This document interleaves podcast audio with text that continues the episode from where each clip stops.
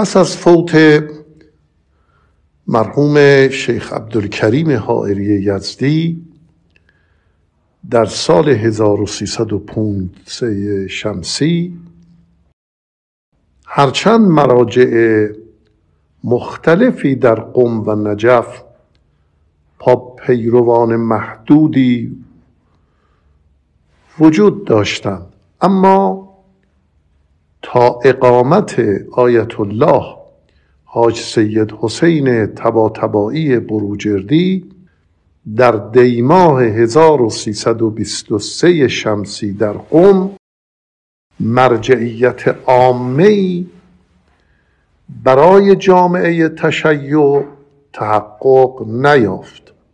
از آن تاریخ به تدریج مرجعیت عالم تشیع متوجه ایشان شد. و تا سال 1340 شمسی که فوت ایشان رخ داد وضعیت مرجعیت عامه کاملا روشن بود. روش سیاسی ایشان کاملا پیروی از مؤسس حوزه یعنی شیخ عبدالکریم حائری یزدی بود. قطع نظر از نظرات فقهی ایشان در خصوص اختیارات فقیه آنچه در مشی عملی ایشان دیده شده همان باور به نهاد مرجعیت و صدور فتوا و نظارت برای فقیه و نه ولایت بوده است. ایشان در مدت 17 سال مرجعیتشان هرگز مداخله مستقیم در امور سیاسی نکردند و فقط در موارد لازم پیام های ارشادی و گاهی اعتراضی برای سران حکومت ارسال می‌فرمودند. این جانب با یک واسطه موثق جملاتی به مناسبتی از ایشان شنیدم به شرح زیر که برای شما نقل می کنم ایشان فرمودند این جانب نجف اشرف را اگر ترک کردم و برای اقامت به موطن خودم بروجرد مراجعت کردم صرفا به خاطر آن بود که دو استاد بزرگوارم یکی ملا محمد کاظم خراسانی و دیگری سید محمد کاظم تبا یزدی بر سر موضوع حکومت مشروطه و استبداد در ایران اختلاف شدید داشتند. یکی طرفدار مشروطیت و دیگری طرفدار استبداد سلطنتی بود. و من چون به دخالت روحانیت در سیاست معتقد نبودم و نمی‌خواستم با اساتیدم مخالفت کنم حتی هنوز هم مطمئن نیستم که مداخله میرزای شیرازی به نفع اسلام و مسلمین تمام شد. یا خیر. از این جهت بود که نجف رو ترک کردم و آمدم در بروجرد اقامت کردم. از روزی هم که در قم مقیم شده ام جز ارشاد و گاهی اعتراض هرگز مداخله ای نکردم. چندی قبل که شنیده بودم می‌خواهند به زنان حق رأی در انتخابات بدهند پیام اعتراضی دادم و از طرف حکومت کسی آمد من گفتم شما اول به مردان حق رأی آزاد بدهید و سپس به زنان. و وقتی از سوی شاه آمدند و با این استدلال که اصلاحات ارزی ارازی در همه کشورهای اسلامی انجام شده و ما فقط مانده ایم. می‌خواستند من رو با این استدلال قانع به قبول کنم. من در جواب گفتم در آن ممالک اول جمهوری شده و سپس این اقدامات صورت گرفته. با این سخن من آنان رفتن و متوقف شد چندین سال. مهمترین رخداد سیاسی دوران مرجعیت آیت الله بروجردی که نوعی مزاحمت و مشکل برای ایشان شد تشکیل یک حزب افراطی بود تحت عنوان فدایان اسلام به رهبری سید مجتبا نواب صفوی. البته تأسیس این حزب در سال 1320 قبل از مرجعیت عامه آیت الله بروجردی بود که این سید مجتبا نواب صفوی تحت تأثیر مطالب و اظهارات اخوان المسلمین مصر قرار گرفته بود و تأسیس این حزب را مبادرت کرد. این آقایان سید احمد کسروی را در سال 1324 به ضرب چاقو ترور کردند و کشتند. آنان مقصد و هدف خود را تشکیل حکومت اسلامی بیان می کردند فدایان در شرح اندیشه های خود در رابطه با حکومت اسلامی نخستین برنامه مدون خود را به صورت قانون اساسی و بر پایه مبانی اسلامی خود در قالب کتابی با نام جامعه و حکومت اسلامی به قلم نواب صفوی ارائه دادند که به, مانیف... به مانیفست فدایان اسلام و مبنای سنت فکری این جریان مبدل شد. این برنامه قاعدتا باید در سال 1328 29 تدوین یافته باشد. سرانجام در سال 1329 به صورت هماهنگ و همزمان بین رجال سیاسی و مذهبی از طریق پست توضیح گردید. ماموران امنیتی که از این ماجرا قافل گیر شده بودند سعی در جمع آوری مابقی کتب کردند که موفق نشدند من این قطعه رو از کتاب فدایان اسلام تاریخ عمل کرد اندیشه تعلیف سید هادی خسرو شاهی نقل کردم. ظاهرا کتابی که نویسنده محترم عنوانش را جامعه و حکومت اسلامی معرفی کرده همان است که به نامهای دیگر از جمله راهنمای حقایق یا اعلامیه فدایان اسلام نیز منتشر شده است. نواب صفوی که به شدت از ساختار حوزه علمیه و شخص آیت الله بروجردی مرجع تقلید عامه شیعیان ناراضی بود حملات شخصی شدیدی را نصار ایشان کرد. در جایی از همون کتاب بدون آنکه خطاب به آیت الله بروجردی کرده باشد عباراتی آمده که این جانب بعید می‌دانم خطاب به ایشان باشد.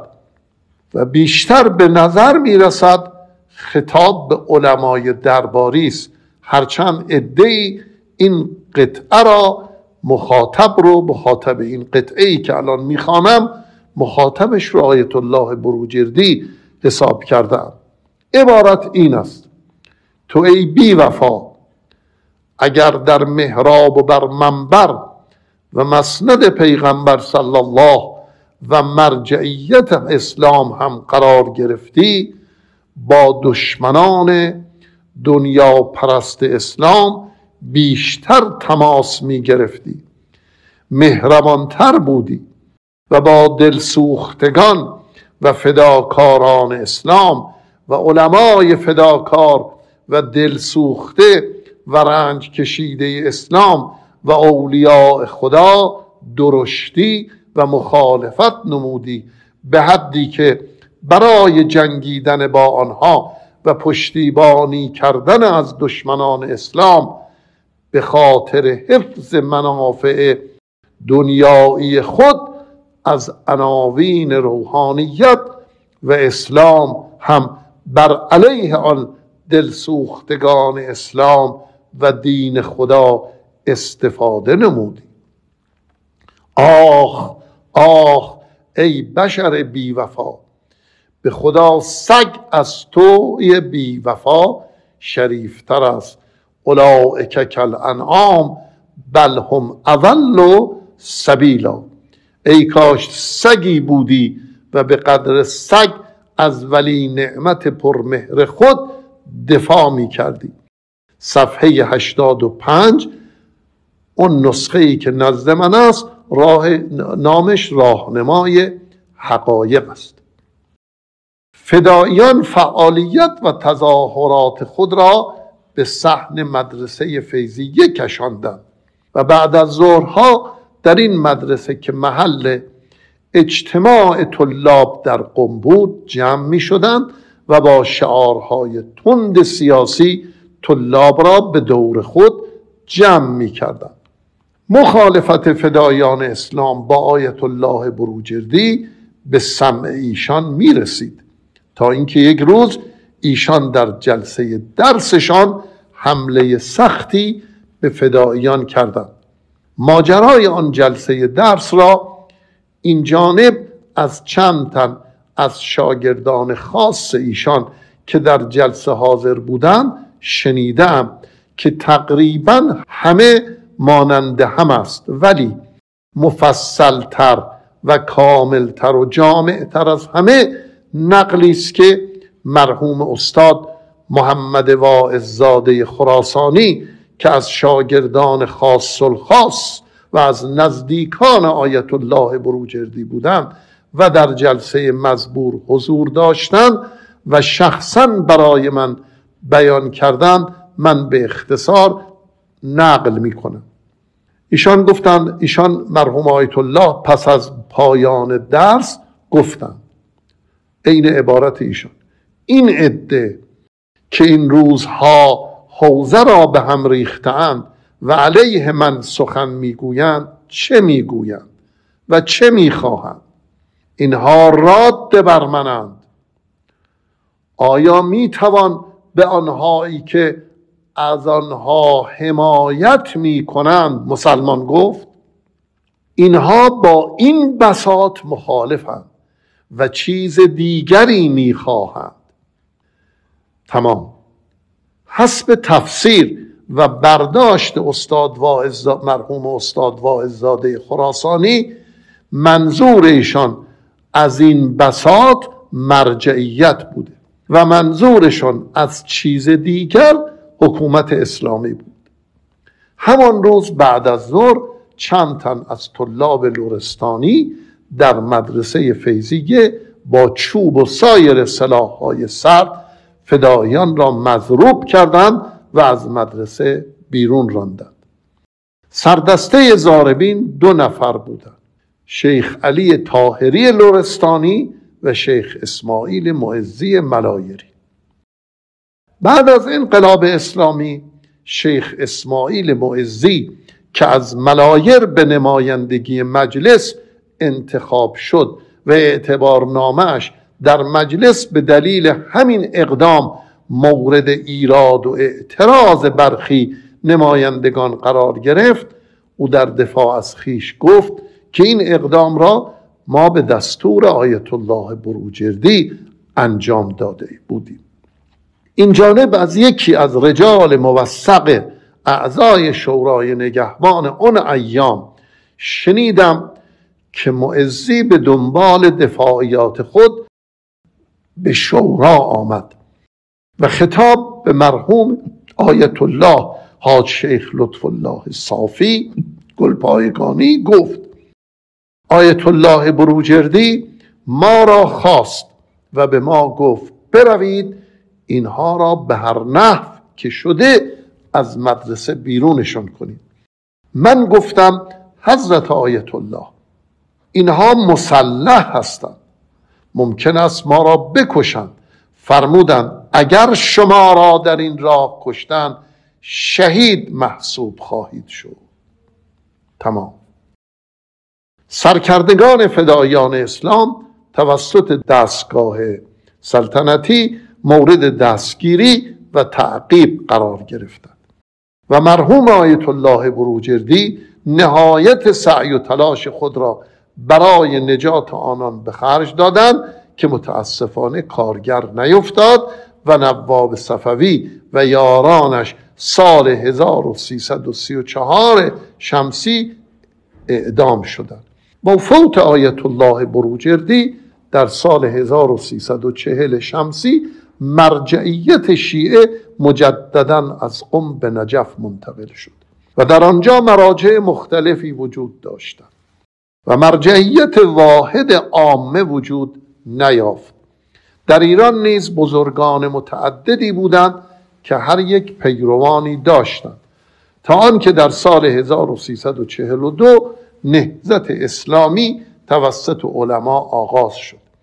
نهزت علما در مراحل اولیه به صورت اعتراض به قوانین مصوب و به تدریج مبدل به اعتراض به شاه و سرانجام در رهبری امام خمینی تا به سراه منحصر شد.